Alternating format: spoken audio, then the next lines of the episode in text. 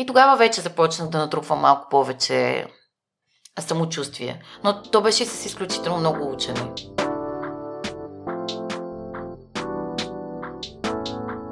Здравей, Мария! Много ми е драго да те видя тук. Дълго очаквана за мен среща. Здравей, да, наистина. Отдавна се опитваме да се видим и се радвам, че най-накрая успяхме. Но сега като че ли е много по-важно, отколкото януари или февруари ние го бяхме планували преди войната, но след това всичко се обърна с главата надолу и много дезинформация протече по медиите. Преди да започнем за това, ти си много енергичен човек. Каза ми, че нощта не си спал и аз ти завиждам на енергията. Доста бързо се придвижваше. Та по какъв начин се възстановяваш след а, такава вечер, в която не спиш, тъй като на мен, ако ми се насъберат няколко или някой път, дори една, не съм толкова енергичен като теб със сигурност. О, аз съм чудесно отпочинала. Всъщност съм след двуседмична почивка, а и не съм недоспала от лошо, просто излизах с приятели и такива неща ми се случват понякога, слава богу. А, така че, освен това, те задачите не чакат. Сутринта трябваше да правя интервюта и да работя по един материал, така че а, трябваше да оправя стая, стаята на детето ми, да избърша праха и какво ли още не. Така че деня си започва. Освен това, аз а, не го отчитам като свой плюс, ходя и говоря много бързо. А, даже когато се разхождаме, например, в някой красив град на почивка, а, хората, с които са ми се дразнят, защото аз вървя бързо, а те искат да всичко да е спокойно и лежерно. С говора също, а, още повече, че и аз като теб съм радиоводещ и се налага да се уча да забавям темпото, така че енергията си е в, в мене и когато не съм се погрижила добре за себе си, си нося последствията на следващия ден, както е днес. Тъй като е, твоята работа е високо интелектуална, според мен се изисква висока степен на концентрация. Има ли случаи, в които много ти се спили, си много изморена преди ефир? И... О, много често, освен това, аз имам малко дете, както вече споменах. Започнах да водя ежедневен ефир, когато тя беше на няма и три навършени години. И тогава е най-тежко, когато, например, детето е боледувало, не е спало, съответно и аз не съм спала по цяла нощ, отивам по някой път. Всеки човек има кофти дни, а ефира не чака, ти трябва да си там в точния час, да си съкъла си. И е много странно, има случаи, в които си мисля, че просто не мога да се справя, отивайки към работа, нямам акъл, не съм в настроение, но когато започнем, някак си превключвам на автопилот и след два часа осъзнавам, че времето е минало. А, и нещата са се получили. Даже по някой път се получават най-добре тогава.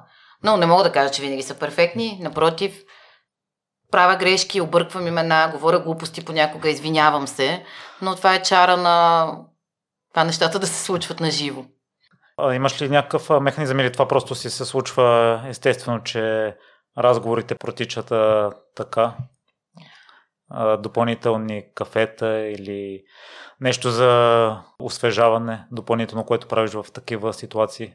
Е, разбира се, че пия кафе, но то кафето всъщност по някакъв път а, има обратния ефект, когато си изморен и не се чувстваш добре, може само да те изнерви. Не знам, аз много обичам да си говоря с хората и да ги слушам и знам, че хората, които са ми гости, има, има какво да кажат и някак си просто се всмуквам в а, темата. Разбира се, по някой път има и кофти интервюта, има хора, които просто м- са дошли да си кажат тяхното и говорят твърде административно, да кажем. Това тогава е най-тегаво, тъй да се каже. А, но не знам, всичко, което трябва да следиш и най-вече това, че всичко се случва в момента, а, ти помага да се събереш. Освен това, аз имам други методи. А, дишане, а, гледам доста да спортувам, да, да се грижа за начина по който живея, ям и се движа. И може би това помага. Нали, има моменти, в които си изморен, но всички, всички други усилия, които си положил, ти помагат на тялото и ума да са малко по... Окей. Okay.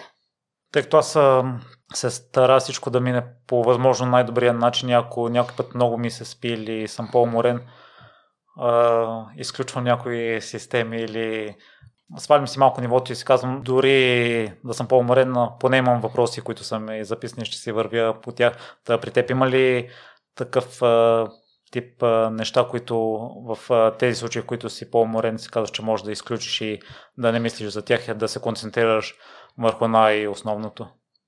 Просто а, снижавам очакванията към себе си. Казвам си, ако се справиш, ако не направиш някакъв абсолютно мащабен гав, си супер а, и, и си си свършила чудесно работата, защото всички сме хора. А, освен професионалния живот, имаме и личен и хиляди други неща, които ни се случват, могат да ни разклатят. Това не въжи само за мен, за абсолютно всичките а, ми колеги. Нали, безкрайно се възхищавам на а, журналисти, най-вече журналистки, които имат примерно по две малки деца, водят предавания в телевизия, репортерстват, всички ние а, правим това, така че не трябва да сме твърде критични към, към себе си. А, така че, абсолютно както и ти казваш, а, ще дам пример с една моя приятелка, която е спортист. Спортистка, веднъж си говори, коментирахме, не знам, Григор Димитров, примерно, и той не се беше представил добре на някакво състезание. Говорихме си докъде може би ще стигне кариерата му, достигнал ли е пика си, има ли потенциал повече да се развива. И аз питах, добре, той ще така в последните няколко а, мача не се справя. Не се справя очевидно. Казва, виж, има дни, в които...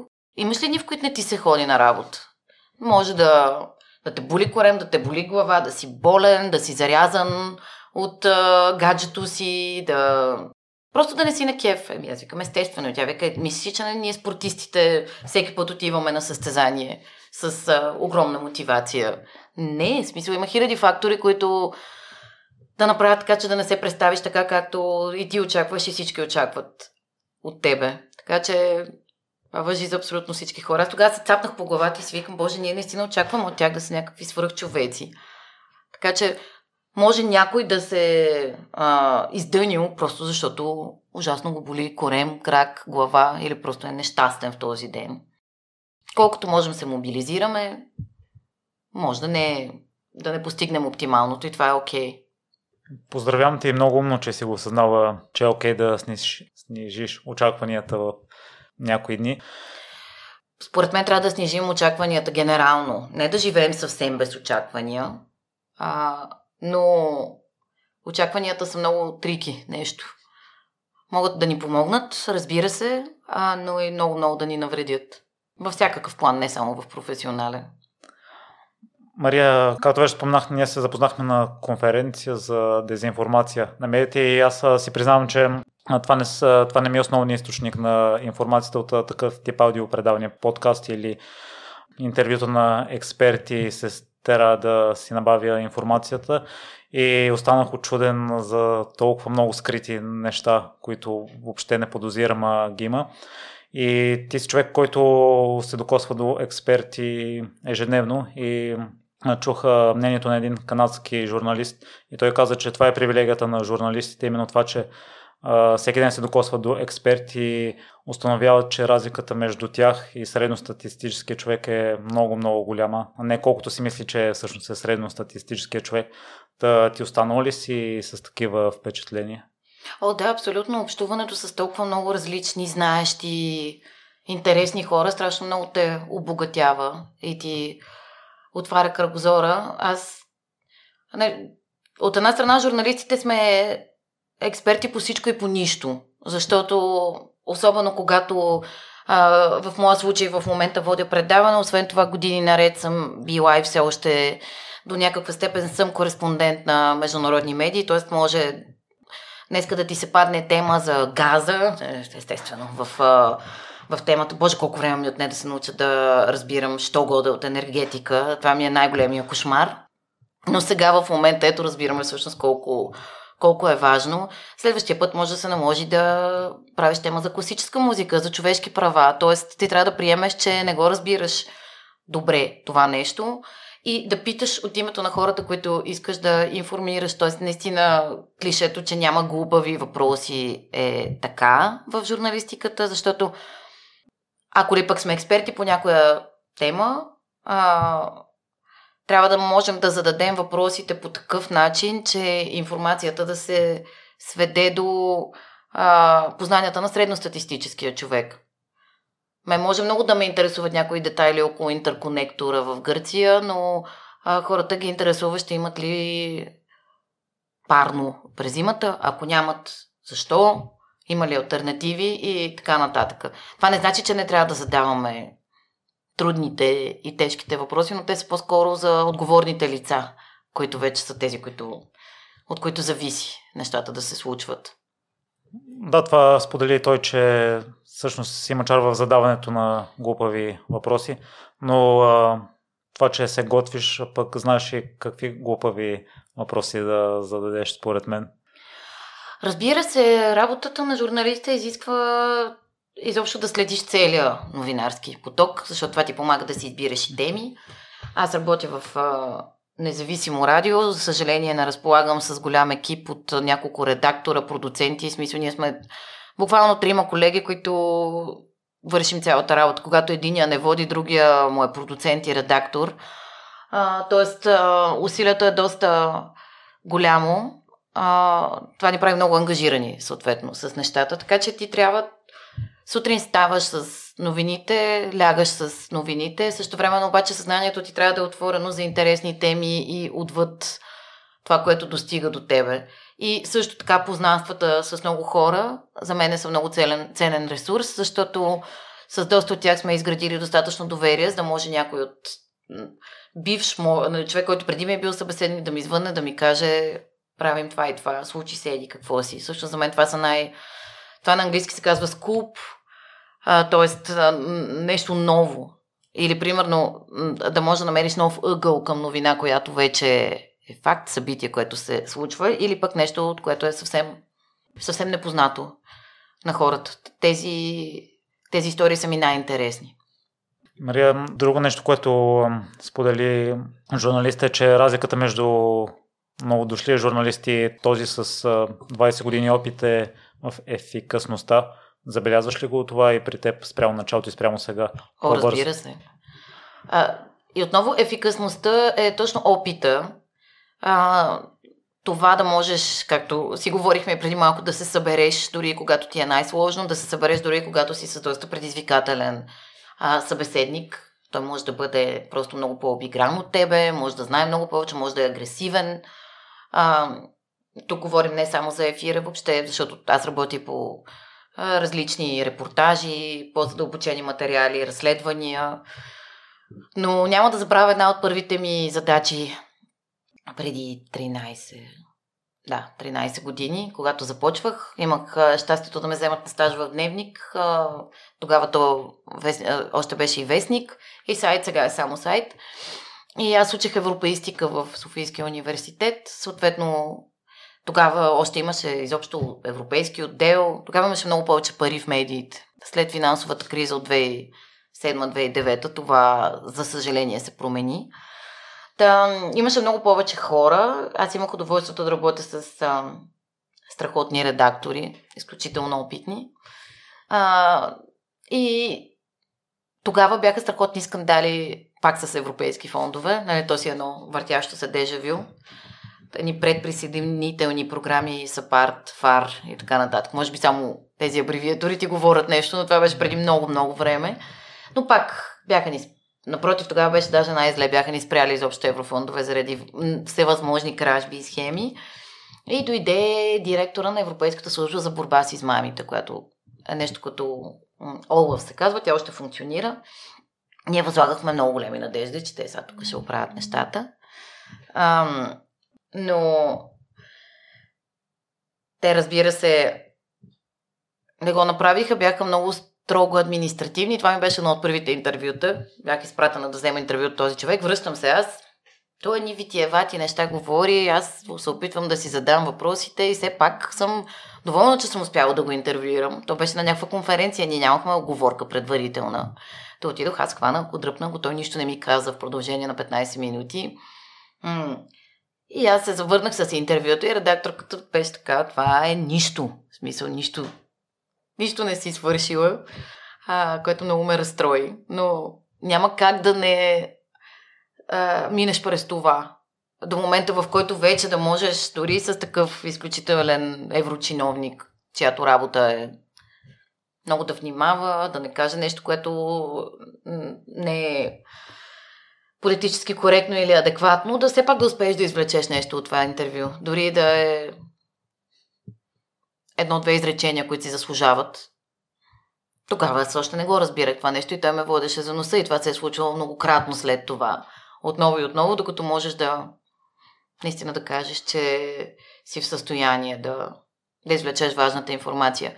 И ефективността до голяма степен се отнася и за това да знаеш на кого да се обадиш, да, да имате достатъчно добре изградени отношения, така че тези хора да ти да реагират, да могат да реагират бързо, да се събудиш в 6 сутринта, да има война и да трябва тотално да смениш ефира, защото не върви да си говорим за някой джаз фестивал нали, в момента, примерно.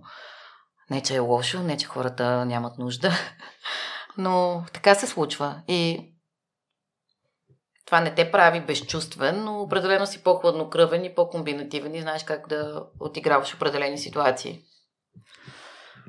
Мария, кои са похватите на хората, за да не кажат важната информация от това, което си забелязала? А, по принцип, добре подготвения, това тук сега може да се счете и за пиар съвет към а, хората, които отиват да бъдат интервюирани. А, има едно правило за трите опорни точки.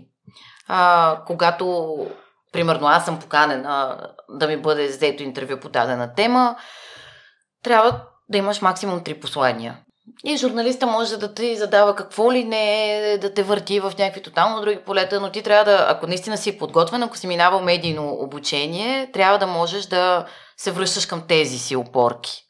И а, просто ми прави впечатление, кога, след като самата аз минах подобен тип медийни обучения, самата аз съм водила и вече мога да разпозная кога човека срещу мен е подготвен. И си казвам, браво, смисъл, въобще не си ми лесен, изключително ми е неприятен на моменти дори този разговор, но а, да заслужава респект добрата, добрата подготовка. Защото този казва, че добре, добре, чакайте сега, само да се върна, ще се върнем на въпроса, вие само да си кажа.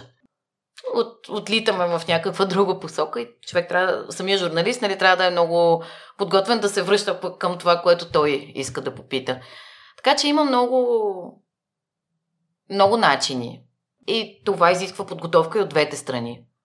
То в такъв случай не е ли без значение какви ти похвати ще използваш, като той отново ще се върне към трите опорни точки?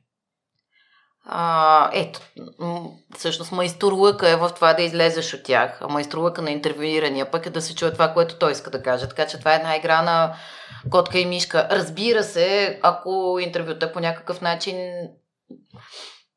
предизвик, предизвикващо неудобно за интервюирания. А, когато разговаряш с а, експерти и целиш да внесеш повече яснота по някоя тема, това всъщност основният фокус на предаването, което аз водя по Дарик Радио, кой говори, е това всъщност ние да обясняваме темите на деня, да излизаме извън новините. Тоест аз имам сравнителния комфорт в много от случаите да по-скоро да правим експлейнери, да обясняваме. А, експертите, с които говоря, са доста интересни, те нямат някаква своя, свой дневен ред адженда, както, както се казва. Обикновено са по няколко души в диалог, така че има динамика. Това повече се случва с а, политици, с а, хора, които разработваш по някакъв начин и разбира се, ти си длъжен да вземеш тяхното мнение. Дори, а, да речем, материала да не е лицеприятен за тях. Това е задължително. И тогава хората са нали, по-скоро мотивирани да да избегнат неудобните въпроси и да, да се представят в а, възможно най-добра светлина. Но основното е да имаш уважение към събеседника ти. Дори да не споделяш политическите му възгледи, дори да смяташ, че той извърши ужасни неща. Ако той се е съгласил да говори, той или тя, а, са се съгласили да говорят с теб, значи заслужават един цивилизован разговор. Определено съм а, съгласен, тъй като спомена, че Дарик е независим а, медия.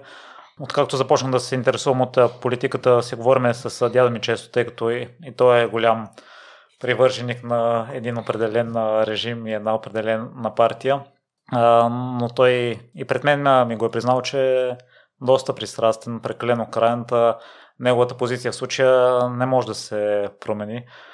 Не от онази група хора, които са подвластни чуждо мнение, дори бих казал, тъй като приема само едната страна за истината и той от време на време ми цитира един цитат на Ники Кънчев, който е прочел вестника, че всяка медия получава пари и на въпросните журналисти им се плаща заплата, докато аз съм в по-идеалистичния свят и вярвам, че има независими медии.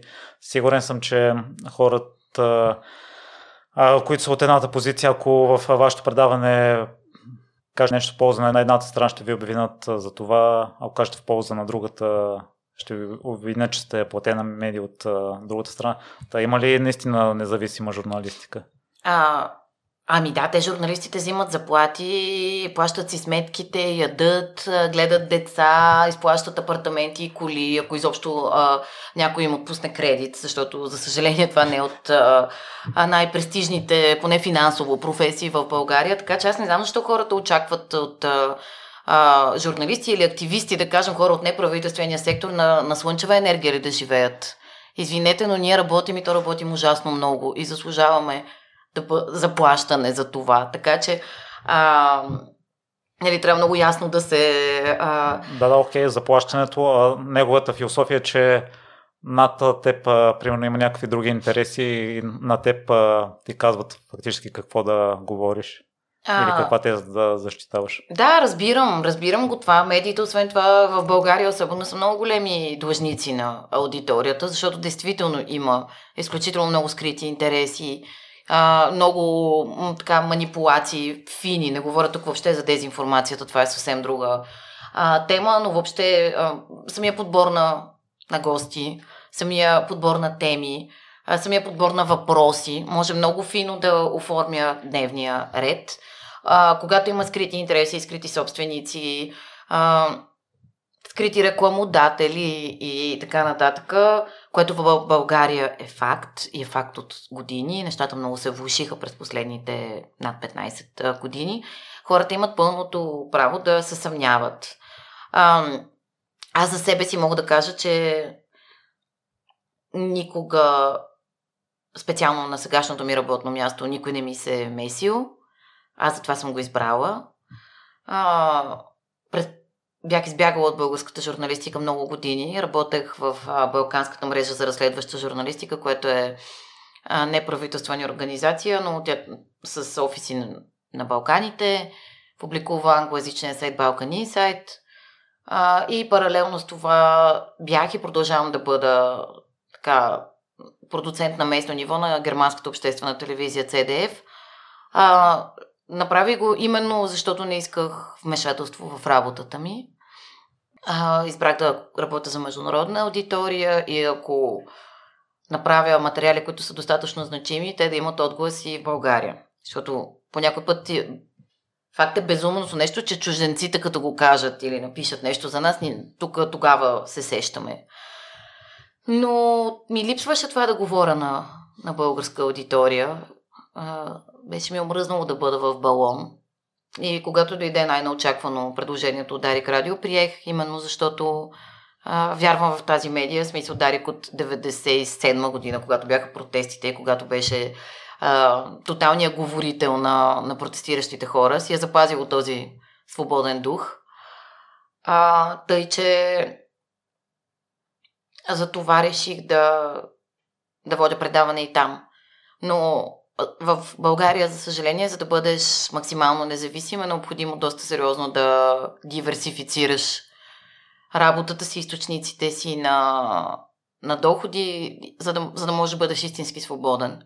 Което по някой път води и до разпиляване. Едно е да си работиш на едно място, целият ти акъл да е там, при мен не е така. Но така съм свикнала и вече не мога по друг начин. Е, ти вече сподели, че са доста изтощаващи ефирите. И мисля, ще набързо да преминем през твоята история, Мария, тъй като не знам защо, но още първия път, като те видях някакси вътрешно чувство, изпитвам възхищение към теб. Смятам, че си над средностатистическия журналист, поне в моята глава си на много високо ниво. Благодаря ти. И сега го доказваш с всичко, което каза, допълнително го потвърждаваш. Та, струваш ми се специално в добрия случай, в добрия смисъл на думата, та какво беше детството за теб, любопитно ми е да разбера. А, тя всъщност любовта към журналистиката идва от там, защото баща ми е журналист, той е спортен журналист. Работеше едно време в... Минал е през... От, дали там, партийните, работническо дело и така нататък. После през частните вестници, които започнаха да се появяват през 90-те години. Спомням си, като работеше в 7 дни спорт. През 90-те и после завърши кариерата си Българското национално радио. Но ние, ние бяхме абсолютно средностатистическо семейство в София през 90-те. Имаше периоди, в които бях, нямахме никакви пари. И на фона на, на това, как, както повечето семейства, нали, а, тогава имаше гладни зими, имаше невероятна инфлация, която изяде приходите на хората, имаше фалити на банки, които изядоха спестяванията на моите родители. Наистина, хората от тяхното поколение а, са минали през огромни сътресения. Аз съм родена в края на 80-те години, израснала съм в съзнателното ми детство е през 90-те беше щастливо, въпреки че сме минавали през доста трудности. И всъщност баща ми беше журналист, пътуваше много по света. И аз това си мислех, че е журналистиката. Ходиш там, срещаш се с известни хора и носиш подаръци. Защото тогава нямаше нищо в България, ние не можехме да си позволим това, което имаше, но баща ми ходеше по командировки, успяваше някакси да направи така, че да ми донесе барби или някакви хубави дрехи, такива шарени, които тук нямаше. И аз имах някаква много идеалистична представа за тази професия. Отделно той нали, тогава правеше интервюта с Христо Стоичков, с някакви световни футболисти. А, носеше автографии подаръци от тях също нали, за семейството. И аз си мислех, че това е много яко. А, че ще обиколя света. До някаква степен го обиколих, не чак толкова, разбира се, никога не можеш да видиш всичко. А, но аз тръгнах в друга посока. Реално в момента и спортната журналистика не е това, което беше тогава, за съжаление. Много по-малко има възможност да се, да се пътува, да се правят наистина репортажи. Всичко живо следи агенции и вече това, че всичко може да се следи онлайн, от една страна е добре, от друга страна изяжда с мен най- най-ценното в журналистиката, което е репортерството. И така, всъщност от малка записвах с един диктофон с касетка, пишех на пишеща машина и такива неща, защото тогава така се случваха нещата и някак си си знаех, че това ще работя. Има ли спомен от трудното детство, който предизвиква най-силно чувство от теб, най-силно вълнение? Във връзка на борбеност, на непримиримост от теб или от родителите ти? А, спомням си през 97 година баща ми и там имаше 97 и 99 година имаше бунтове в Българското национално радио и срещу един а, от а, директорите, които бяха назначили. Тогава БНР излезе част от служителите, от журналистите там излязоха на, на стачка. Но още преди това, 97, защото майка ми беше безработна, в един момент и баща ми беше останал без работа и а, в хладилника наистина нямаше нищо, освен една ужасна супа от моркови. Много добре си го спомням, защото е имало само моркови и нещо си там. А, и си спомням как а, също време, но пък ходихме по протести, майка ми ме водеше, сестра ми беше малко по-голяма, тя е 6 години по-голяма от мен и вече ходеше с учениците си. И колко вълнуващо ми се струваше, беше ужасно студена зима. Бяха спряли градския транспорт, защото и той стъчкуваше. А, и за да отидеш да протестираш на площада, ние живеехме в Бъкстон и майка ми ходеше всеки ден пеша през януари месец, за да ходи на протест. А, мен нали, не са ме тормозили а, чак до толкова, водили са ме, разбира се, и много ми, много ми беше вълнуващо и интересно. А, но тази зима някак си много сериозно ми се е запечатала в съзнанието и ме е научила на това, че а, да, да ценя това, което имам. Съвременните деца, слава Богу, не, не са живяли в такива лишения. ние като не всички, разбира се, смисъл, за съжаление в България има много хора, които живеят по този начин, а, но при нас това не е било стандартно, просто имаше моменти, в които за всички беше много трудно. За нормалните хора, нали, които по някакъв начин не са а, били свързани с а, хората от властта или тогава с мафия, мутри и така нататък, защото тогава това беше. Сега са доста по-софистицирани а, тези хора. Но факта, че съм виждала какво значи да нямаш, ме кара и много по-добре да разбирам хората в момента, които живеят по този начин и да се интересувам от тех, техния свят. Тоест да не залитам само по силните на деня. Да, те са интересни, добре е да ги държиш отговорни за това, което правят, но м- е винаги някак си ми е по-интересно да си говоря с хората на, на място, и затова обичам репортерството, въпреки че съм и, и водещ, не спирам да правя репортажи, защото за мен това е най-автентичната журналистика. Мария, в момента като майка, къде слагаш границата на прекалено глезене на малката ти дъщеричка и лишенията? А, дъщеричката ми си живее много добър живот. С, точно това си говорихме и с а, приятели, нали, тези деца, тя... Сега бяхме първо на планина, после на гръцки остров. А, тя живее доста интензивен, разнообразен живот, има много приятели. А, има много книги, много играчки, какво ли не още, което на моменти ме дразни.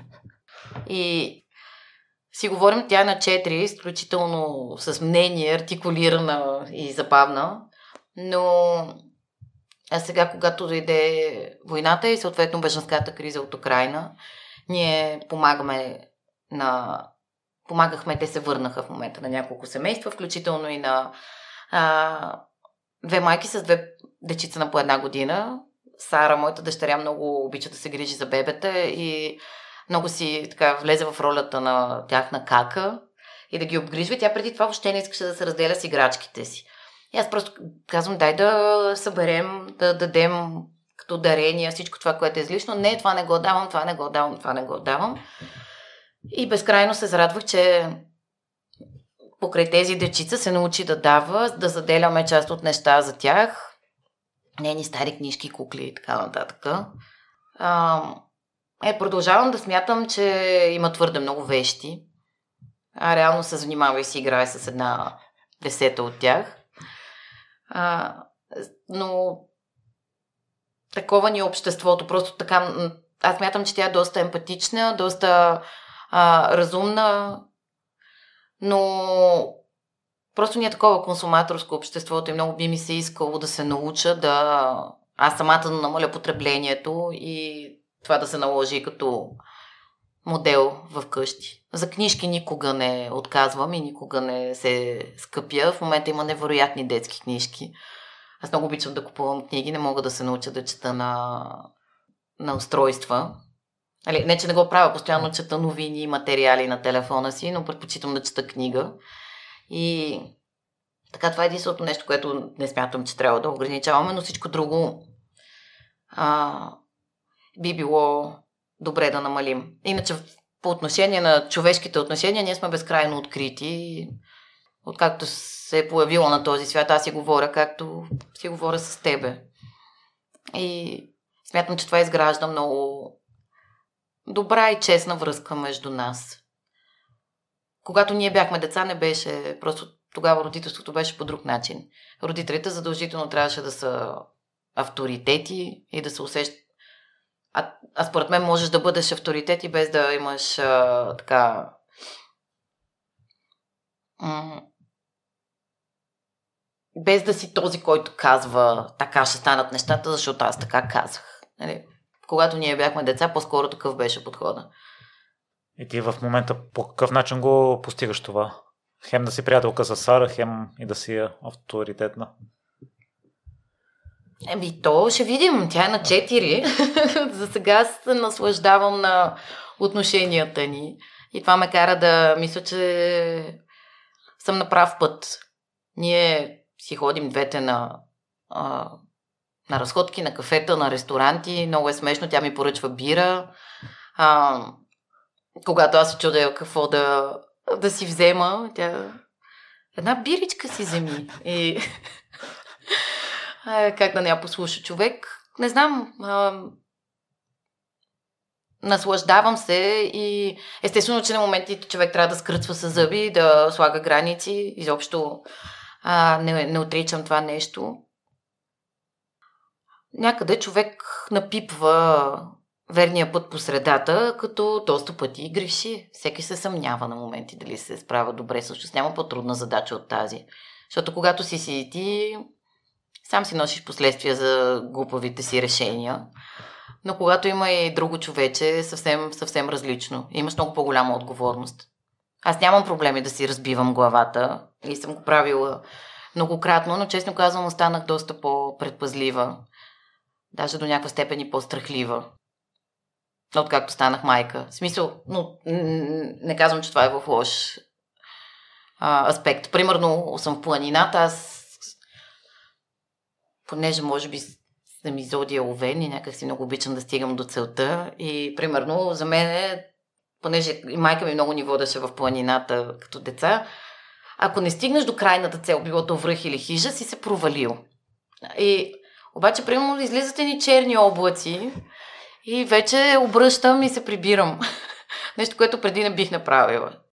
С целия риск ще стигна до крайната точка. Сега в момента си казвам, виж какво, няма никакво значение дали ще стигнеш а, до еди коя си точка. Важното е да се прибереш невредима в къщи, така че колкото и да ти е неприятно, обратно по пътя. За, за такива неща имам предвид.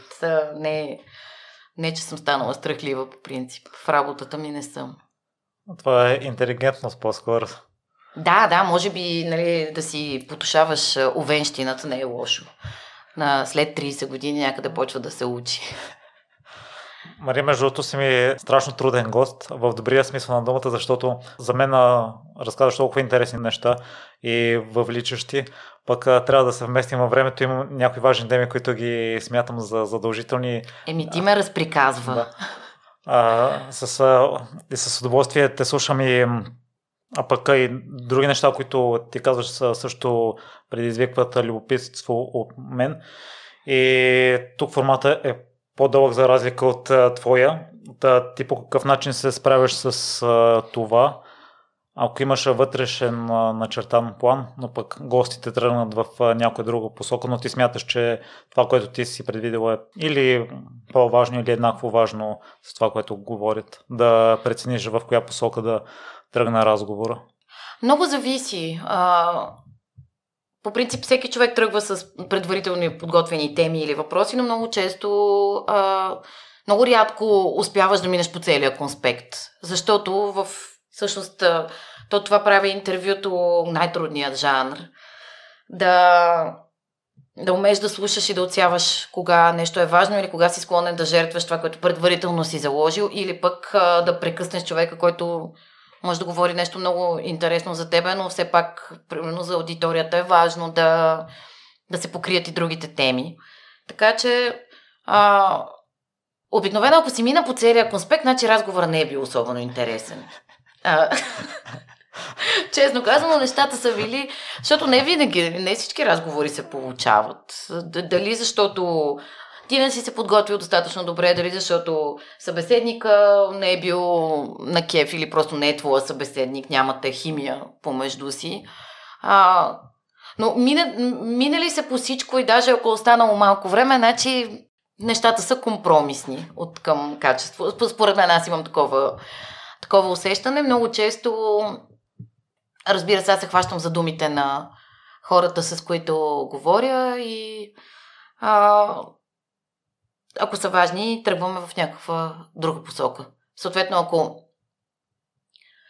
Друго е, ако е конкретен материал, на базата на който ще направиш разкрития и трябва да минеш по всички тези теми, или пък а, трябва да питаш човека, защото той е засегната страна, тогава нали, трябва много стрикно да се, да се спазят предначертаните въпроси. Но когато говорим за интервю, особено такава свободен формат, и на мен ми се случва винаги да се отплесваме на някъде. И както ти направи, в един момент осъзнавам, Боже, къде отидохме и правим завой. Така се случва. Добре, тогава да направим отново завой към историята и образованието. При положение, че си знал, че искаш да се занимаваш с журналистика, защо избра европейски науки? А... Защо? Честно казано, ако трябва да съм напълно честна, аз като тинейджърка бях доста голям бунтар и а, ме интересуваше, особено когато вече станах пълнолетна и така нататък, тогава а, слушах електронна музика, ходех много по клубове и така нататък и ми беше се тая в този момент точно какво ще уча. Знаех, че трябва да уча. А, защото така трябва. И знаех, че аз исках да уча право всъщност. Тогава бях решила, че това искам. Между другото, до ден днешен правото ми е безкрайно интересно и обичам да правя правни теми. А, но не ме приеха. А, от а, по линия на майка ми почти всички са историци и аз се издъних по история. Абсолютен позор. А, семейен.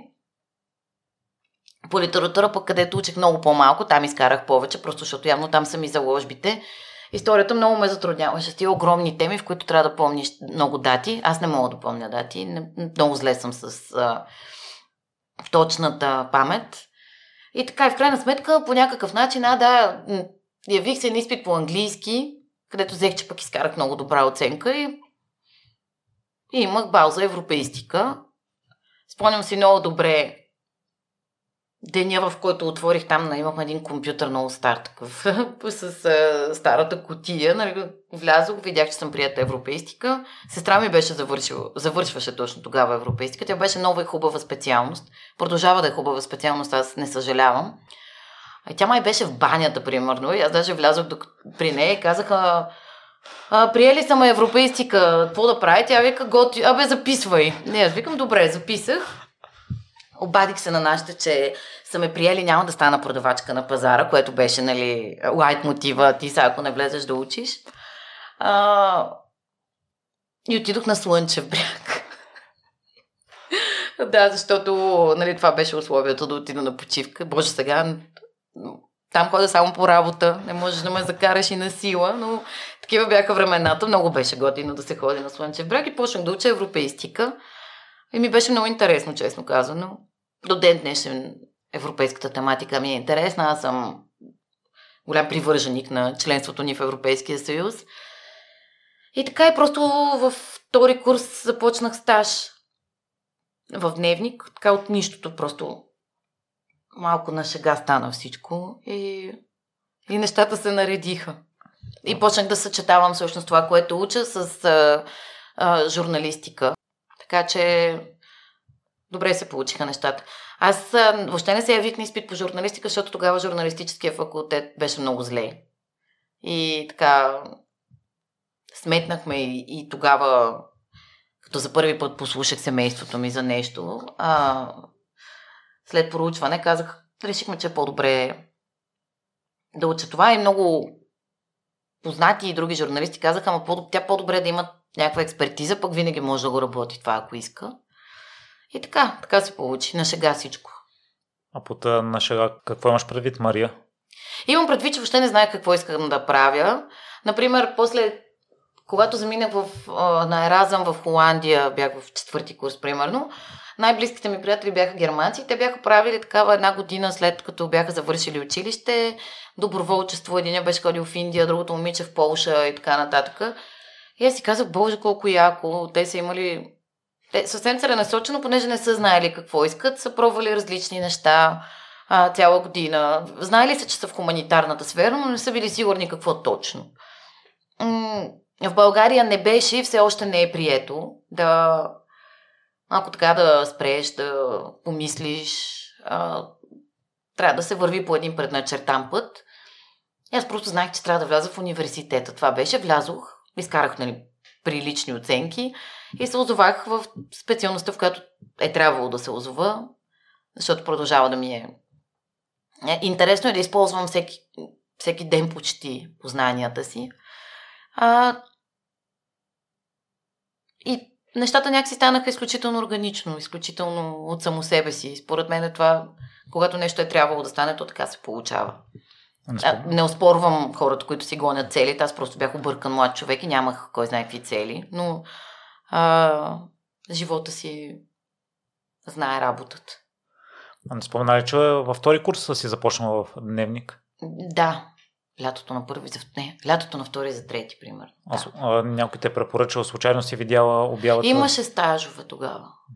Те имаха, продължават да имат стажанска програма. Тогава беше много-много хубава. Кандидатствах, не ме приеха за международния отдел, където исках и всъщност съвсем случайно а, Кристина Христова, с която до момента работя, а, тя е ръководител на FactCheck BG. Всъщност знам, че ти си правила и с Жоро Марчев е, епизод. А, Кристина, тя е един от хората, на които дължа най-много в, в своята кариера. Просто ме покани, ако искам в европейския отдел да стажувам и така се получиха, така се получиха нещата. С нея създадохме и Асоциация на европейските журналисти в последствие. А, така че един от хората, които са тази пак, пак случайна среща. Просто аз не минах въобще добре интервюта за международния отдел, обаче бях писала материал на нейния компютър, защото едната от задачите беше да напишем новина. И тя после прочела новината и си казала, а това момиче има потенциал, я да го пробвам. И, и така, някаква събоносна среща се получи. Ти в кой момент за себе си осъзна, че си добра в това? Защото според мен може би отвътре трябва да ти идва, да ти се отдава да пишеш, да го представиш увлекателно. О, че съм добра. При положение, че О. са те избрали. Примерно аз си мисля, че нямам такъв тип умение да пиша добре. О, не, според мен поне след 5-6 години а, придобих необходимото самочувствие да смятам, че наистина мога да да правя това, което правя. А и аз имах паузи в а, кариерата си. Опитвах се да, да пробвам различни неща. Когато бях по-млада, а, опитах се с пиар, дори да се занимавам, занимавала съм се с активизъм, а, но просто всичко ме връща към журналистиката в а, един момент. Аз пиара беше пълен дизастър, просто осъзнах, че това не е моята работа. Много се възхищавам на хората, които успяват да упражняват добре тази професия. Тя е изключително важна, но просто на мен не, ми, не се чувства комфортно в тази роля. До каква част е таланта тогава при журналистиката и спрямо усърдната работа? В такъв случай. Зависи, при всеки човек е различно. Аз а... смятам, че усърдната работа е основна. Винаги можеш да си намериш ролята, може би ако не ако нямаш а, кой знае какъв талант за писане или за създаване на съдържание, ако пък медиите те влекат, винаги можеш да станеш продуцент. А, а, да кажем, има много роли, които един човек а, може да, да заеме. Други хора предпочитат, разбира се, с видеосъдържание да се занимават или имат а, различен тип а, таланти.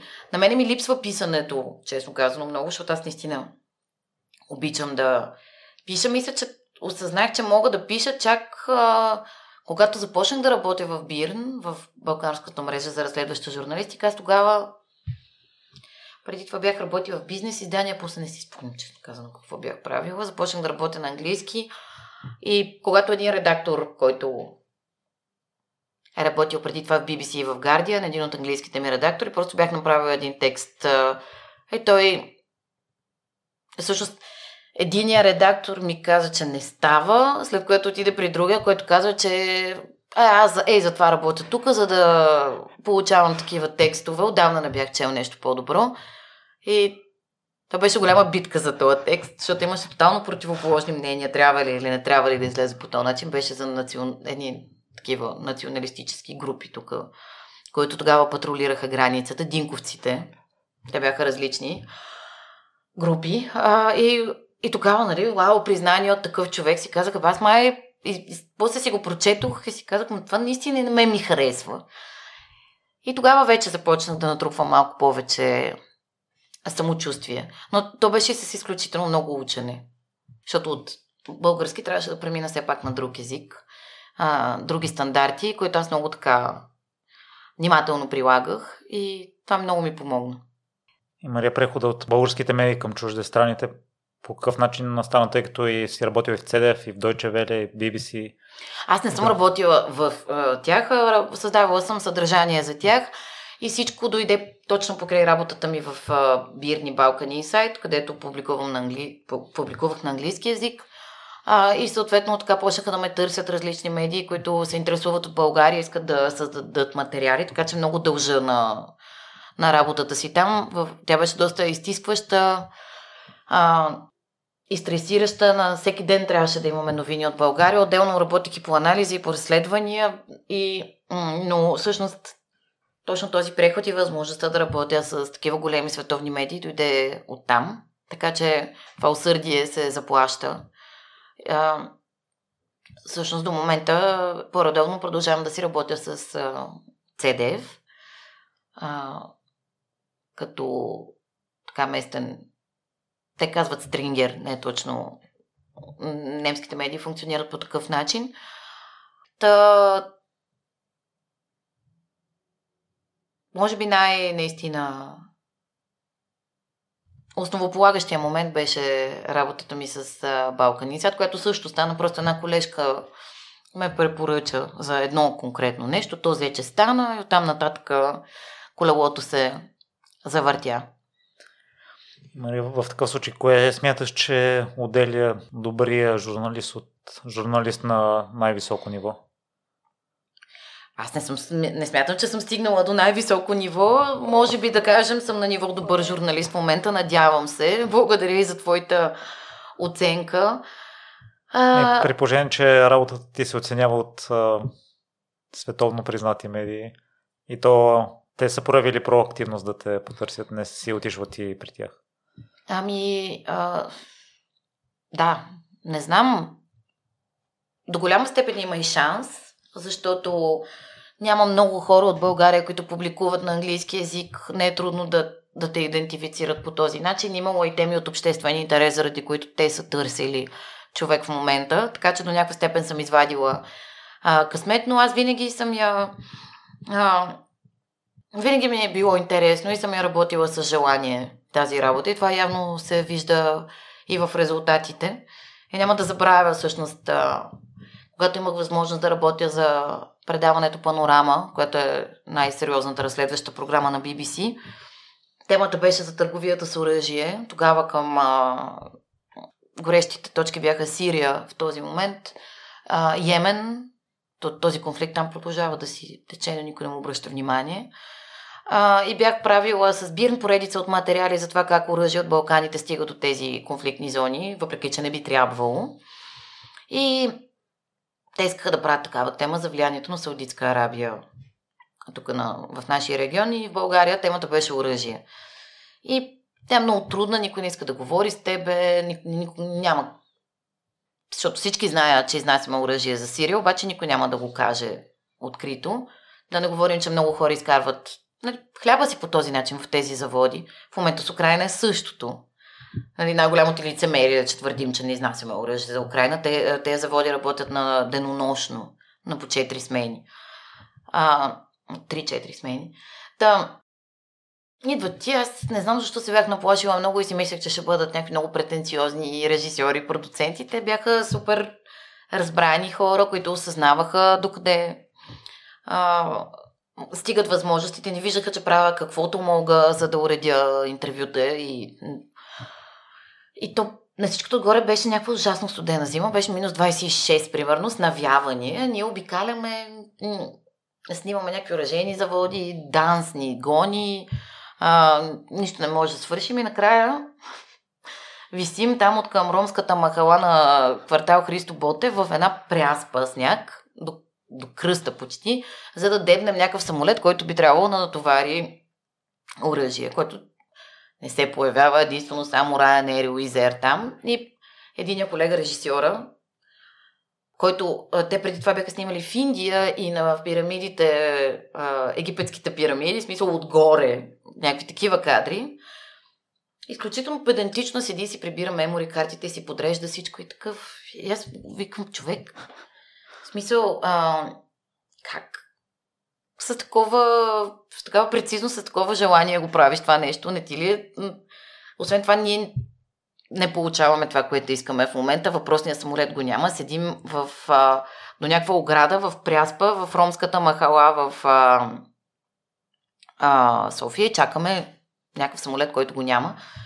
Той казва, аз просто много си обичам работата, мен и в момента ми е приятно. Сега това е положението. Между другото, ако бяхме, ако бяхме в Англия, отдавна щяха да са ни арестували, че седим толкова близо до летището. Така че аз оценявам а, тази ситуация и аз някакси много запомних тези думи. Нали, човек, който е обиколил света, работи за най-престижната програма в света, се кефи еднакво на някои от най-красивите места и в някаква ужасно мизерна ситуация, в която се намирахме тогава.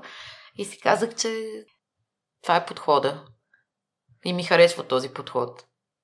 Мария, ще ми се да започнем темата за дезинформацията и финната манипулация, която сподели по-рано. Георги Марчев не каза за такава дума, така че за първ път го чувам от теб това. Та разликата между двете каква е?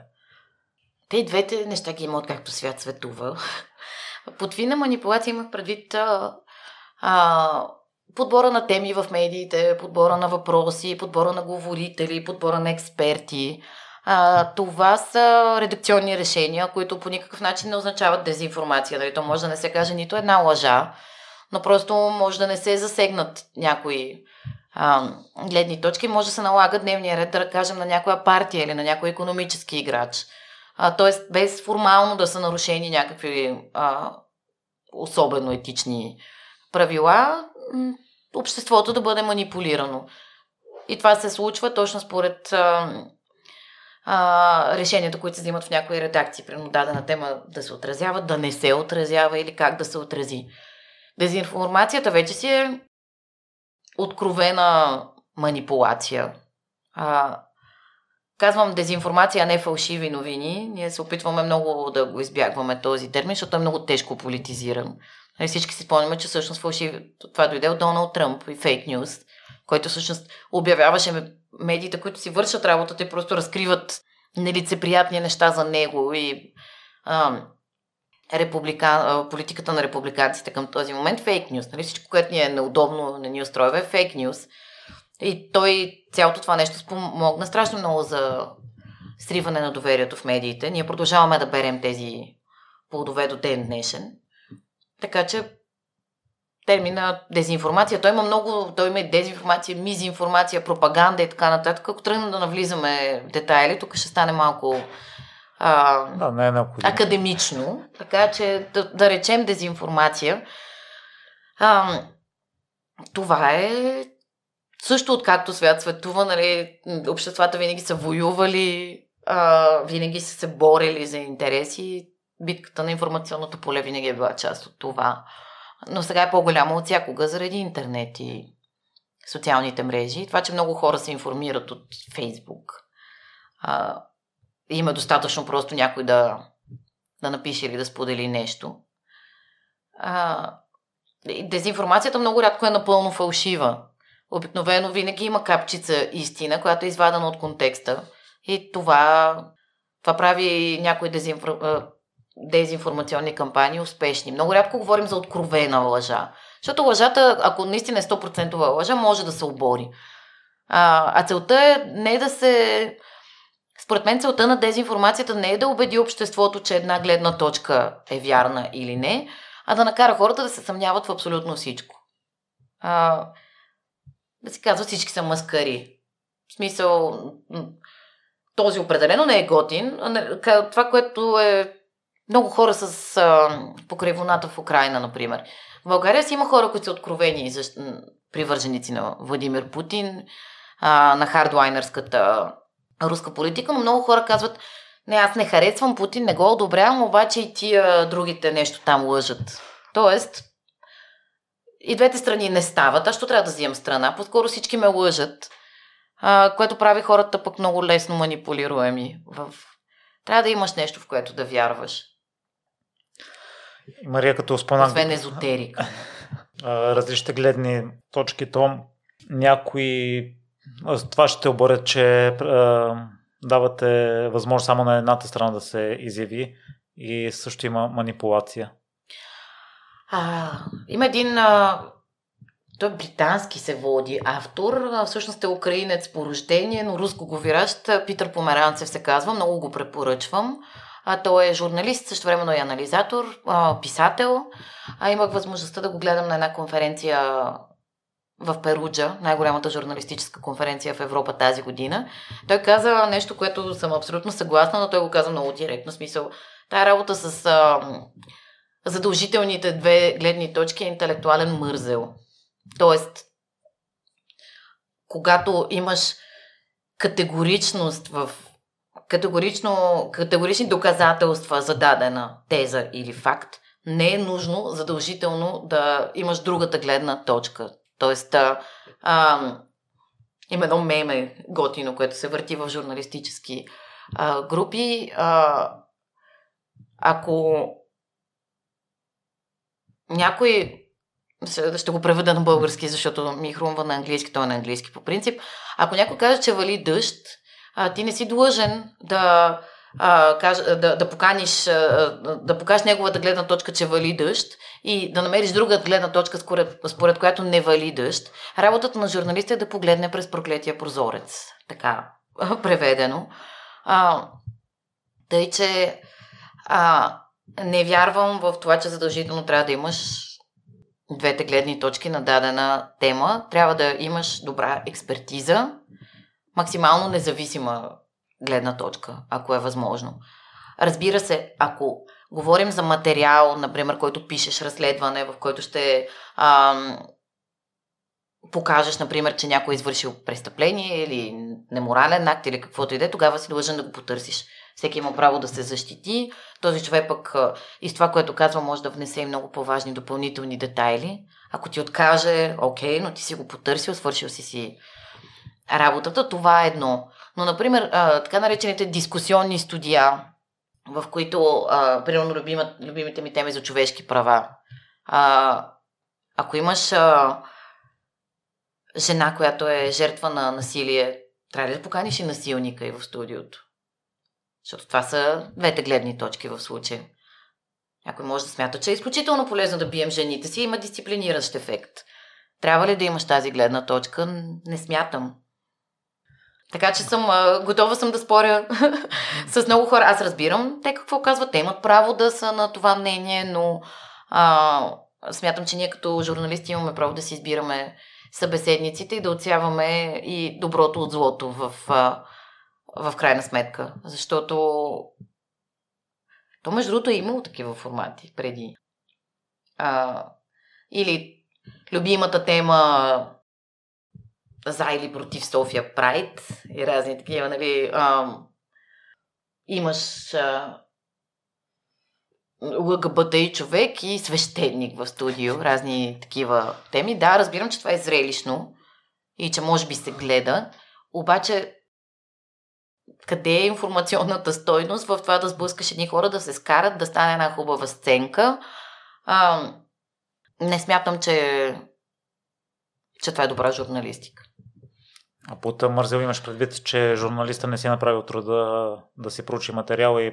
Ами аз просто цитирам а, Помаранцев в случая, който така каза. Ами това е един подход, който ти казваш, о, хубаво, имаме дадена тема, за да задължително намирам двете гледни точки, слагам ги там, пускам ги да се а, карат или пък просто, ако е текст, а, цитирам един и друга и съм си свършил работата, аз съм чист, аз съм обективен. А, да, точно обективността е ти да проучиш, да установиш, да имаш достатъчно а, доказателства, че а, нещо е факт или не. И разбира се, едно е да представиш гледната точка на засегнати страни, друго е да поканиш някакви хора просто защото те, примерно, пишат във Фейсбук по дадени теми да се изявяват. Едно е, нали, когато имаш протест, да кажем, на който а, давам пример, да кажем, а, хора протестират срещу някакво предприятие, което замърсява м- околната среда в техния район. Естествено, аз като репортер, ако отида там, ще потърся естествено първо протестиращите, после кмет, да кажем, и ще потърся и представител на предприятието. да каже, да обясни. Нали, това, е, това е репортерска работа, но а, и, и това е стандарт. Но не е стандарт да да търсиш някакви говорещи глави, които въобще нямат експертиза, да речем, по дадена тема, а, защото те имат мнение по даден въпрос. Нали? Защото 1500 човека са им лайкнали статуса във Фейсбук. Защото, за съжаление, наблюдавам, че това в България се прави и много се прави. И мен са ми звъняли заради някакъв а, статус. А, прочетохме ви статуса, искате ли да дойдете да, да говорите по дадена тема? Ми не, това си е моята стена, където аз съм си написала нещо, което мисля. Не, не държа да... И затова спрях да правя публични статуси, между другото, защото а, не ми харесва тази изкуствена а, вайрал. По някой път, нали, казваш нещо, много хора го одобряват или не го одобряват, завърта се и всъщност ти живееш в една такава измислена популярност. Според мен. Целенасочено ли страниш от ефира, тъй като не съм а, те слушал някъде да гостуваш? А, Гостувам по теми, по които смятам, че имам експертиза. Гостувам, когато се а, става дума за дейности на Асоциацията на европейските журналисти. Всъщност преди, когато през 2013 година тогава се занимавах с активизъм и много съм доброволствала за беженци от... Бяхме създали тогава най-голямата гражданска инициатива, която помагаше на хора, бягащи от войната в Сирия. Тогава много съм гостувала, малко се поизморих. А, почувствах се некомфортно в ролята на тя е човека за бежанците. Нали, защото аз ги разбирам и колегите. Нали, ти имаш да организираш ежедневни ефири, имаш си хора, които а, са ти симпатични по някакъв начин и знаеш, че ще говорят окей, но просто в момента, в който усетих, че се превръщам в говореща глава, а, се отдръпнах. По теми, по които съм инвестирала наистина работата си, а, смятам, че има какво да кажа, с удоволствие гостувам. А, давам интервюта, но със сигурност не се бутам да се изказвам по а, всякакви теми. Избягвам подобен тип а, формати. Даже, нали, преди съм правила, мога да кажа, че съм правила грешки а, преди десетина години, но вече съм си научила урока и говоря само когато имам да кажа нещо. Благодаря ви, че си тук в такъв случай. Мария с един приятел си говориме отново за политика, но той се старае да бъде обективен и по някои въпроси ни се различават мненията и често засягаме или той спомнава, че има и руска пропаганда, но и американска. Забелязва ли си подобно нещо и разликата между двете? А, естествено, че има. Реално, той има и добра пропаганда. А, в смисъл, дори рекламата на дадено социално предприятие е пропаганда. А, по принцип това не е мръсна дума, въпросът е, че тя се е извратила тотално. А, да, естествено, че има. Аз мятам, че а, точно работата на журналиста е да разкрива м- недостатъците, грешките и неправомерните действия на, на всички страни. А, но ми е много по-трудно да дам примери за така, западна пропаганда. А, има такива, със сигурност съм срещала и съм се а, сблъсквала. Има изключително много про-украинска пропаганда, което е нормално в момента, защото се намираме във война. И тогава, всъщност, освен бойното поле, информационното поле, другата, другото място на сблъсък. Идва доста невярна информация, нали, която цели да прослави по някакъв начин подвизите на украинската армия повече, отколкото тях а, а, а, те съществуват. А, аз мятам, че великите сили, а, разбира се, гледат да си пазят и да си разширяват сферите на интерес. И съответно, а, в преследване на тази цел, а, естествено, че използват дадени комуникационни похвати. А, но доказателствата за наличието на руска пропаганда, руска пропаганда тролски фабрики, а, работата на тролова на българското поле е просто толкова видна, че тя не може да бъде оспорена по някакъв начин. А, иначе, дори а, аз, както казах, съм много проевропейски настроена, но работата на Европейския съюз е именно да пропагандира своите цели и ценности, да убеждава хората да а, остават в този кръг на, на влияние.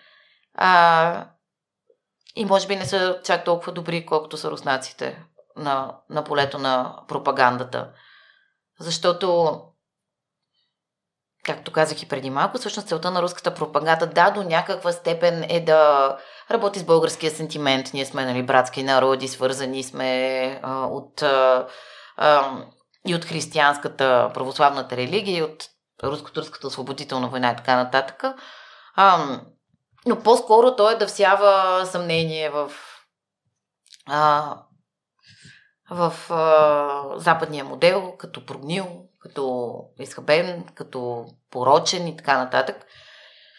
Аз даже до един момент трябва да призная, че бях в посоката на твоя приятел. Даже ми идваше малко в повече. А стига с тази Русия, смисъл имаме си проблеми. А, наши, защо, защо е този сериозен фокус върху Русия? Опитвах се и аз да бъда обективна по този начин и, и да се абстрахирам. Обаче Русия нападна Украина на 24 февруари. И това ме убеди всъщност колко по... колко я заблудена съм била за някои неща. Колко съм си мислила, че това е рационален играч, който няма да прекрачи някакви граници. И даже ми идваше малко в повече, нали, говоренето за руската пропаганда. Но всъщност всичко, което някак си до някаква степен съм се опитвала да изолирам в опитите си да запазя някаква привидна обективност, се е оказало грешно. Така че а, да. Русия обяви война на Украина и влезе там, нещо, което никой не вярваше, че ще направят. И подготвяше почвата за това нещо и на информационното поле а, над година преди това, чрез, именно чрез пропаганда. Така че те фактите говорят достатъчно. А че Америка влезе неправомерно в Ирак, че всичко живо си разпъна уражения потенциал в Сирия и остави тази държава с рината.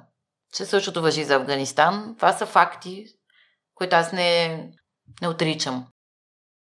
Но аз, аз с работата си съм разкривала как български оръжия стигат до Сирия с помощта на Саудитска Арабия, американски компании и така нататък. Така че нали, мога да кажа, че пред себе си съм чиста в това отношение. Но такава свинщина, каквато, направиха, каквато направи режима на Путин, Европа не е виждала от много време. И то има още няколко въпроса. Аз нарочно му писах да зададе по-провокативни малко. Добре. Та първият е борбата с дезинформацията не е ли равносилна на, на цензура? Кой определя кое е истина и кое не е? Кое мнение е опасно и кое не е? Доналд Тръмп беше блокиран от всички социални мрежи, защото призвавал към насилие без да е потиквал към нещо конкретно, а по същото време беше действащ американски президент? А, случи ли се штурма на Капитолия и имаше ли смъртни случаи? имаше и това изцяло е а, в резултат на тоталното провокиране и разпалване на разделение в американското общество от Доналд Тръмп. Той е отговорен за това нещо. И много хора около него. А, това с а, а, политиката по ам, границата между САЩ и Мексико, всъщност разделянето на семейства, отделянето на деца от а, родителите им. Случиха се брутални нарушения на, на, на човешките права в а, резултат от риториката на, на Доналд Тръмп. Иначе, кой определя кое е вярно и кое не е? Ами, те, някои неща са доказуеми. А, отново ще се върна към Георги Марчев, който ми е изключително любим колега и човек. Всъщност Факт Чек е проект на АЕЖ България. Аз съм участвала в измислянето на цялото това нещо и съм безкрайно щастлива, че такива а, според мен е, а, професионални страхотни професионалисти като него работят в момента и правят това, което правят. Нещата са проверими. Освен това, много често, когато проверяваш факти, може да кажеш, еми, ние не достигнахме до непотвърдена е тази информация. И това е окей. Okay.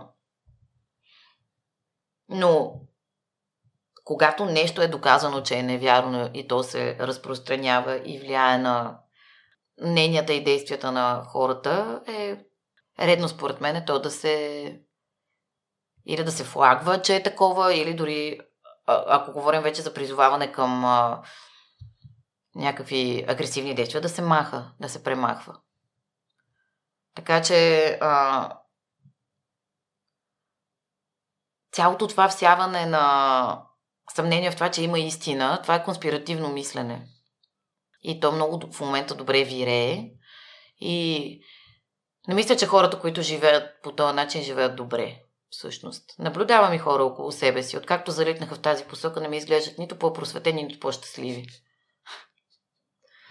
Има истина, тя съществува, може да се достигне до нея. А, хора като нас инвестират а, години и десетилетия от живота си да я работят тази работа. И съжалявам, обаче журналистиката е професия, която се учи и се трупа опит. А, ако имаш проблем с а, здравословен проблем, отиваш при лекар, нали?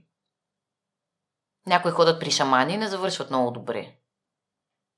Същото въжи и за някакви самозвани хора, които смятат, че а, могат да се представят като достоверни източници на информация. А това е хубаво, че го вметна. Аз съм го слушал същия пример с психолози и психиатри, но това е много добро допълнение, Мария, в такъв случай. Ме ми струва трудно да отсееме добрите журналисти като теб и хора, които застават с името си и са чисти пред себе си. Ами не е лесно. А, и наистина хората трябва да го преценят това нещо. Ако Смятам, че ако някой се самообяви за много добър журналист и се самопрокламира, значи има нещо гнило. И тук не говоря само за журналисти, а и за а, експерти също.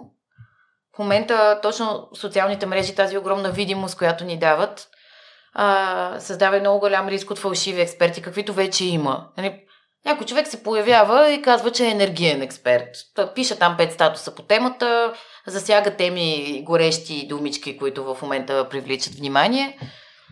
Стане вайрал нещо, което той или тя са написали, поканят го в а, някоя телевизия, така той веднъж е експерт, а, по какво е експерт не е ясно и така се завърта колелото и всъщност имаме в момента темата за газа, например, коментират хора, които не имат това експертизата. В смисъл, енер...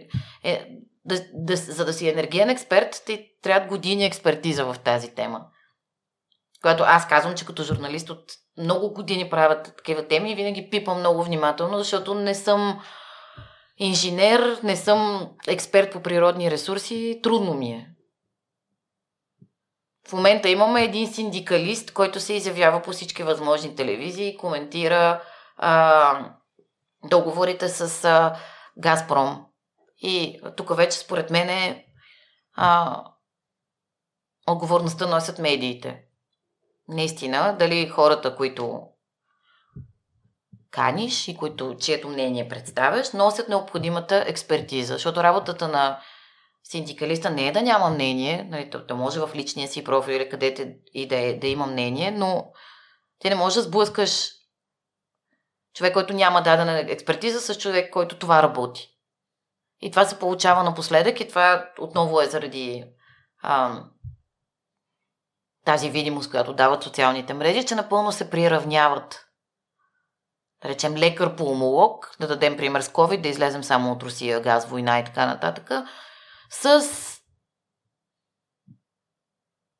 откъде да знам, а, някой, който е измислил много интересна теория за това, защо носенето на маски не помага, примерно.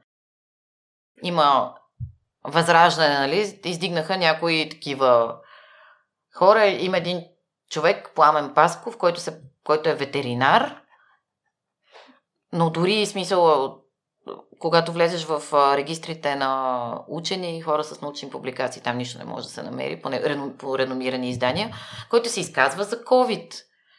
А, в смисъл ветеринар.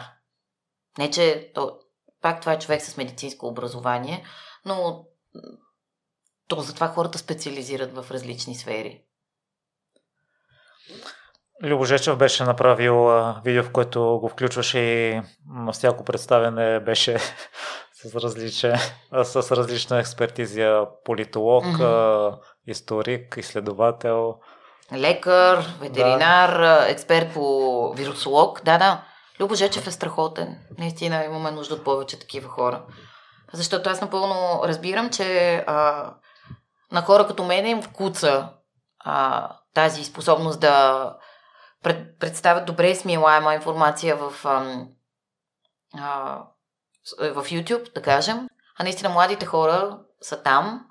Те следят много повече влогъри и канали, които са им интересни, отколкото ще седнат да слушат Дарик Радио или да четат сериозен анализ в някое а, международно издание. Така че а, много ме кефи този човек и хубаво е, че, че има хора като него, дано да стават все повече и повече, защото нали, на неговия антипод е Цанов. Аз мисля, че той беше направил и за, да. и за него. И ам, примерно аз просто разглеждах нали, и нашата платформа FactCheck.bg. Ам, имаме опровържение на тази информация, която се разпространява за биолабораториите в Украина, в които се отглеждат а, вируси и така нататък. А, там с няколко хиляди гледания, прочитания, споделяния. Е, да, да, ма неговия епизод има половин милион по темата, където се говорят пълни безумия. И затова хора като Жечев със сигурност... И после погледнах неговия епизод, който беше горе-долу с, с същата гледаемост и казах, всъщност това е а, много важно и ценно поле на сблъсък. Не казвам, има си място за традиционна журналистика, но а, в, а, в социалните мрежи има поле и за страхотно изявяващи се хора. В смисъл, да, да не излиза, че от това, което казах до сега, те са само вредно, вредно явление. Напротив, там има и а, страхотни попадения, като него. Мария, още един въпрос. Цензурирането и битката с пропагандата и дезинформацията не води ли до обратния резултат? А много, както обичат да казват някои съвеседници, благодаря за въпроса, много е добър, не мога да отговоря. Не мога да отговоря, защото е факт, че много хора, особено нали, ако видят, че нещо е премахнато, то става по-интересно, що ме цензурирано по някакъв начин и не се приема, значи може би а, има, има нещо бунтарско, дисидентско в него. Но все пак си мисля, че а, откровените вредни лъжи трябва да се премахват. И в а, дългосрочен план това би имало по-позитивен ефект за потребителите. Защото нашата битка не е за хората, които са твърдо убедени в едната или в другата гледна точка, а в хората, които са по средата, които са объркани и нямат мнение. Точно така беше с COVID, сега е същото с... А, а, сходно е с войната в Украина, тя е много близо до нас, нормално да се чувстваме застрашени. Повечето хора не са а, изключително настроени про Русия или а, да са готови да се бият на страната на Украина. Повечето хора са притеснени и когато човек е оплашен, притеснен за своето здраве, за своята безопасност, за своите близки, става много лесна плячка на, на пропаганда. Има едно много интересно изследване, което препоръчвам. А казва се Lies, Then Lies and Viral Content. Лъжи, проклети лъжи и вирусно съдържание. Крейг Силвърман е автора му, един от най-добрите световни експерти в областта на дезинформацията. То от 2016-17, но според мен е абсолютно актуално и в момента. И изследва феномена от всякакви посоки. Започва обаче от психологията. И за това защо сме податливи на дезинформация и кога сме най-податливи на дезинформация. А, и всъщност това е точно в кризисни ситуации. Пада самолет, има терористична атака, започва война, нов вирус. Ситуации, които ни ам, поставят под риск. Ние сме оплашени, имаме нужда информация веднага. И тогава сме много по-склонни веднага да прочетем, да повярваме, да споделим, да предадем нататъка, без да се а, замисляме всъщност, че може да ни лъжат. И тогава се появяват всякакви опортунисти. Някои го правят за пари, други не точно. Така че не знам. Все пак смятам, че точно заради обърканите хора по средата е тази битка си заслужава. Радикализираните хора в едната или другата посока ще се радикализират все повече. Последният въпрос от него. Възможно ли е чуждата пропаганда, откъдето и да идва тя, да обслужва българския интерес? Какво значи български интерес? Аз винаги, аз предаването ми много често питам, какво значи български национален интерес? Ако някой отговори на този въпрос, ако ми даде наистина смислен отговор, а, ще съм много благодарна.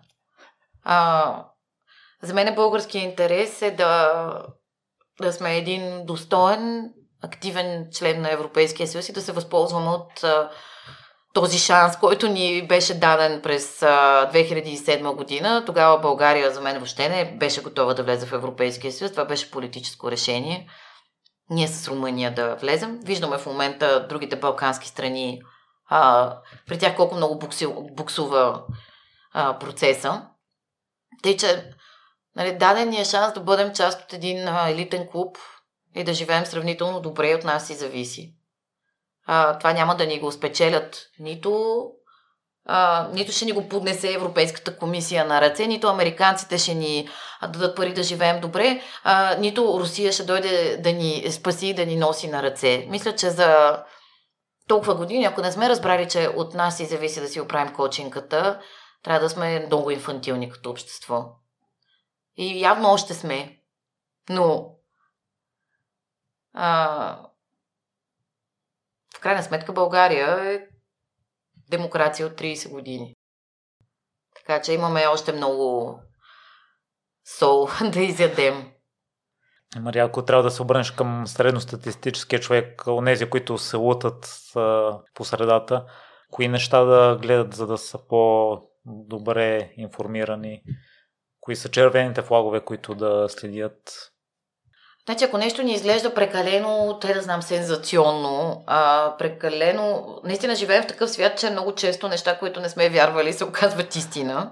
А, нали, пандемията тотално показа колко сме луди всичките. А, в в, а, много, много сфери на живота. А, нагледахме се на гледки, които не сме предполагали. После пък избухна война в Европа. Но а, по принцип сме най-податливи на невярна информация, която обслужва по някакъв начин нашото, нашия начин на мислене. Тоест, и теми, които на нас са ни интересни. Аз, например, единствените неща, които съм споделяла фалшиви, после ме е било срам, а, не са били... Аз съм много, нали, по, по отношение на COVID, на, на сериозните теми, доста сериозно проверявам информацията. Но бях споделила, примерно, новина, че са арестували Банкси, защото темата за култура ми е интересна, Банкси ми е интересен като артист, ето най-накрая са го разкрили кой е. Това се оказа фейк. М- но той изглежда някакво незначително, ти не си склонен да го провериш. Или една друга глупост, аз обичам да я давам като пример, беше една картинка с едно диво прасе на Сао, а, което преминава река. Наистина, тя снимката е истинска и беше от някакъв русински сайт, който казва, ето, нали, даже и прасетата избраха да напуснат България. Диво прасе се качи на Сал и тръгна по Дунава.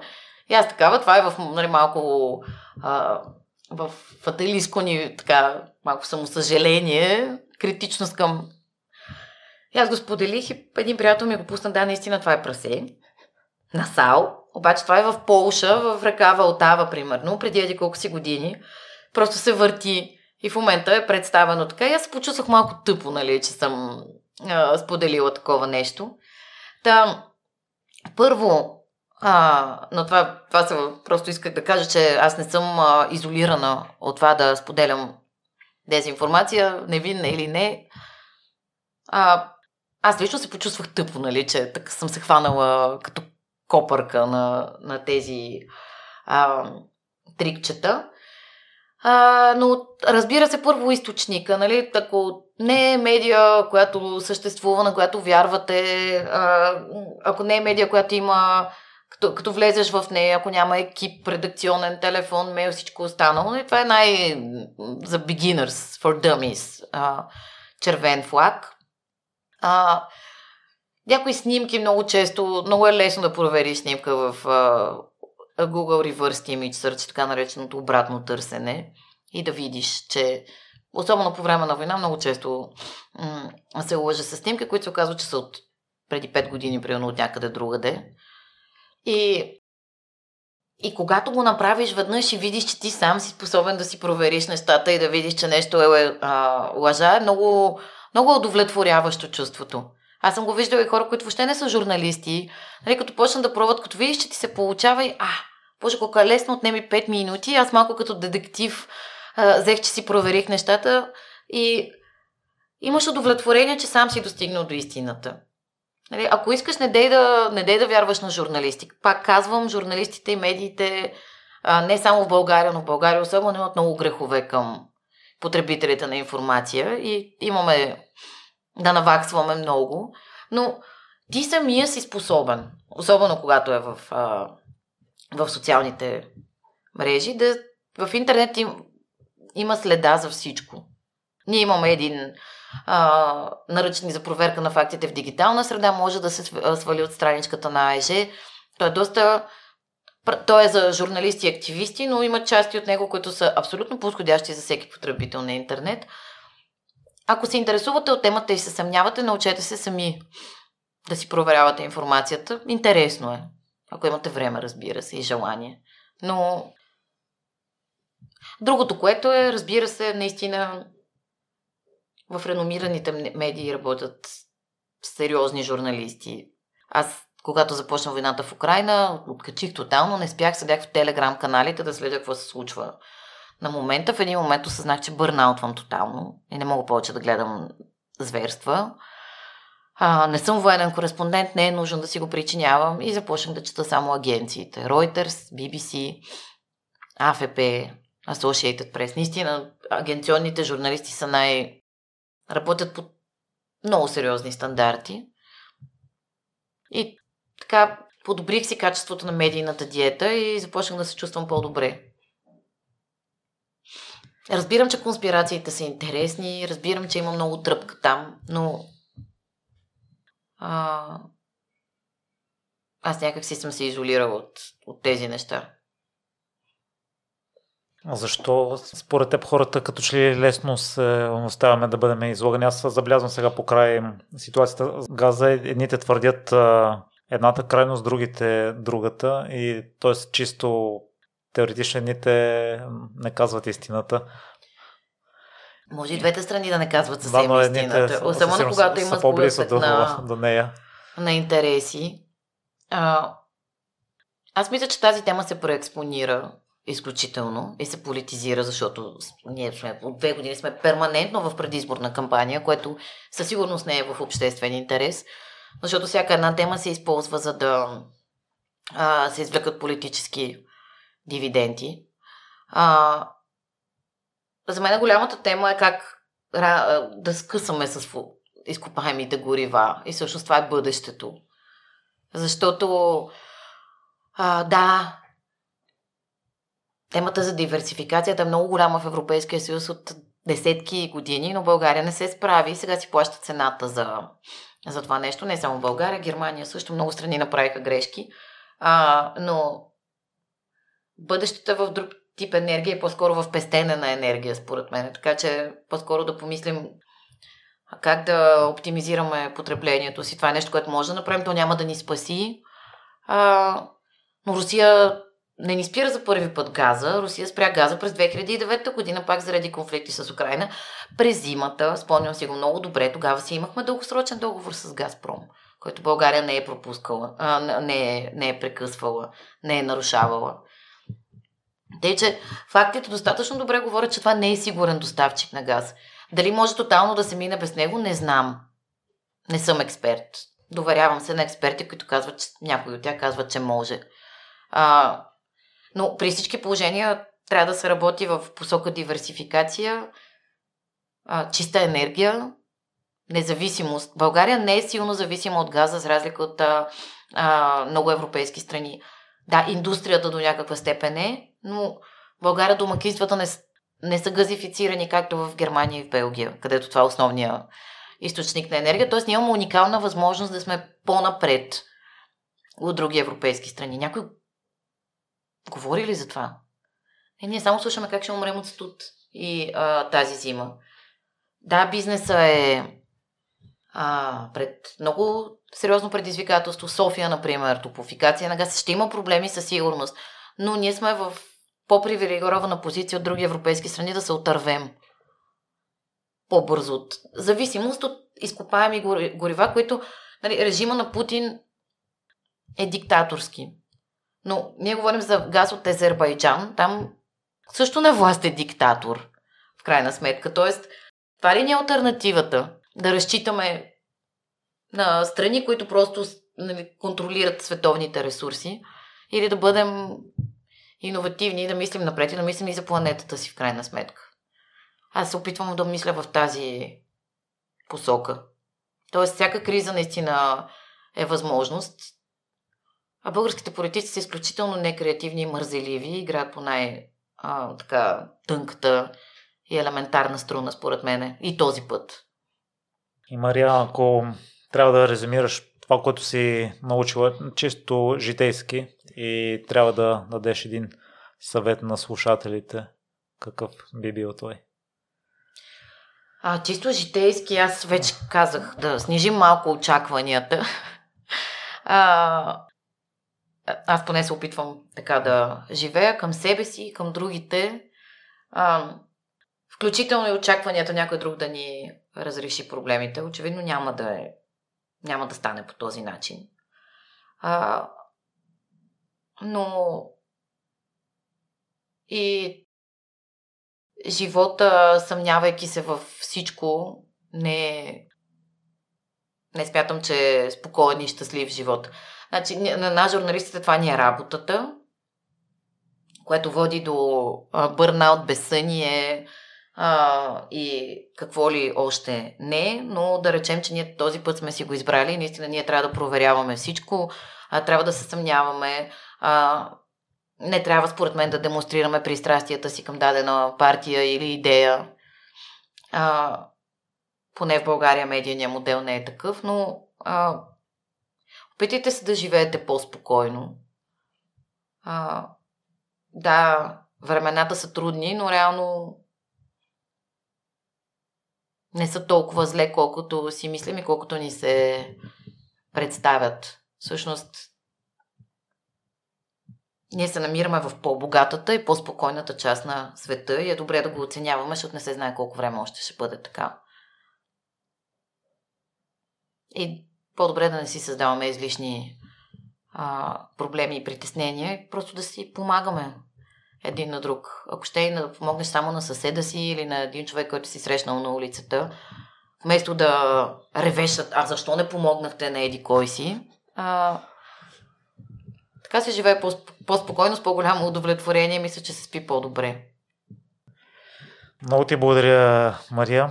Оставам те да отидеш при Сара и да се насладите на хубава вечер. Аз а, съм без думи от а, твоето гостуване. Аз много ти благодаря за хубавия разговор. А, много, много предразполагаш. Честно казвам, се притеснявах за какво ще си а, говорим толкова време и не обичам. Не съм свикнала, а, нали, по-скоро аз задавам. Свикнала съм аз да задавам въпросите, но беше изключително спокойно и приятно. Продължавай в а, същия дух и а, така си интерес следя твоите събеседници. Благодаря ти също продължавай в същия дух, Мария.